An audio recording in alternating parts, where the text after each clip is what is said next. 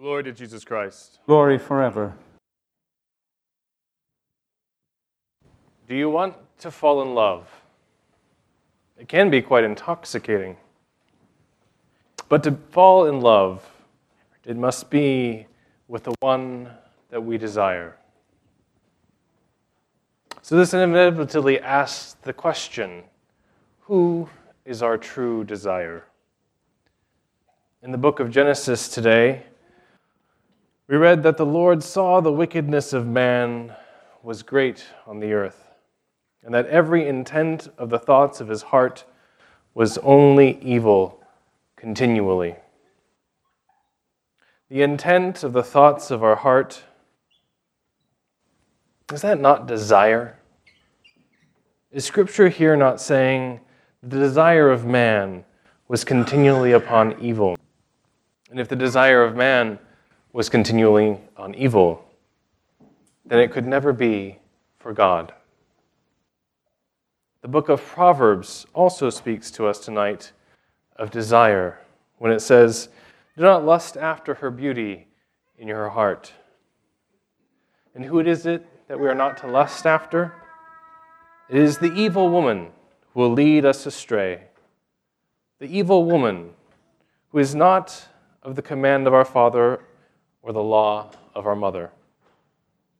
She will flatter us and then prey upon our precious life. So, what is this all saying?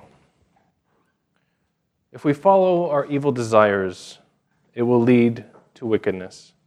But more than this, it is also suggesting that good actions are not sufficient alone. It is not enough to act rightly and let your desires be for evil. Our actions will eventually follow our desires. And if our desire is not for God, and if it is not for godly things, then we do not love God. We must give our full commitment to Him. It is not enough to go to church and desire to be elsewhere. It is not enough to say your prayers, but wish to be watching a movie. It is not enough to make prostrations, but be desiring to break the fast. When we fast, we cause stress to our bodies. That is the integral part of the fast because it makes us ask, why? Why am I doing this? And the answer must come I am fasting because I love God. I am fasting because I want to desire Him more.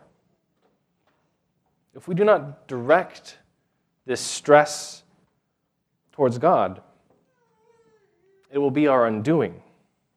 Because when our bodies are overwhelmed with stress, we do not make choices based on our good desires, but rather after our evil ones.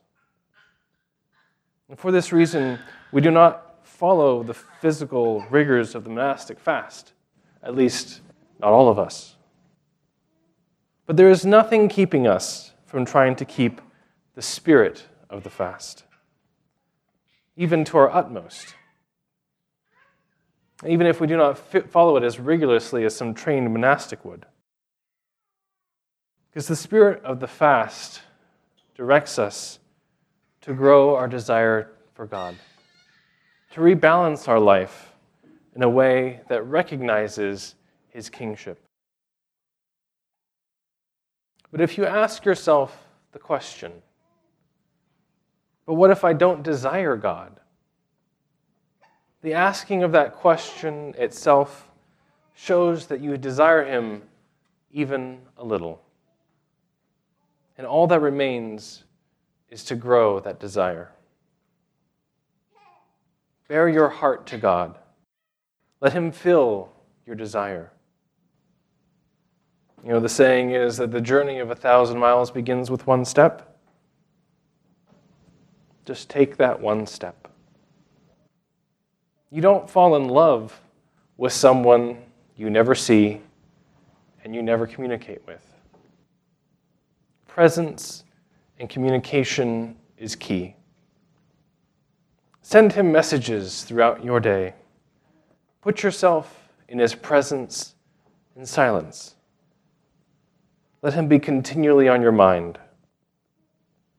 So let us follow the discipline of the fast. Let us try to live out its spirit to the utmost. Let us do that with joy, that we receive the renewal of our desire in the Lord. Go to Jesus Christ.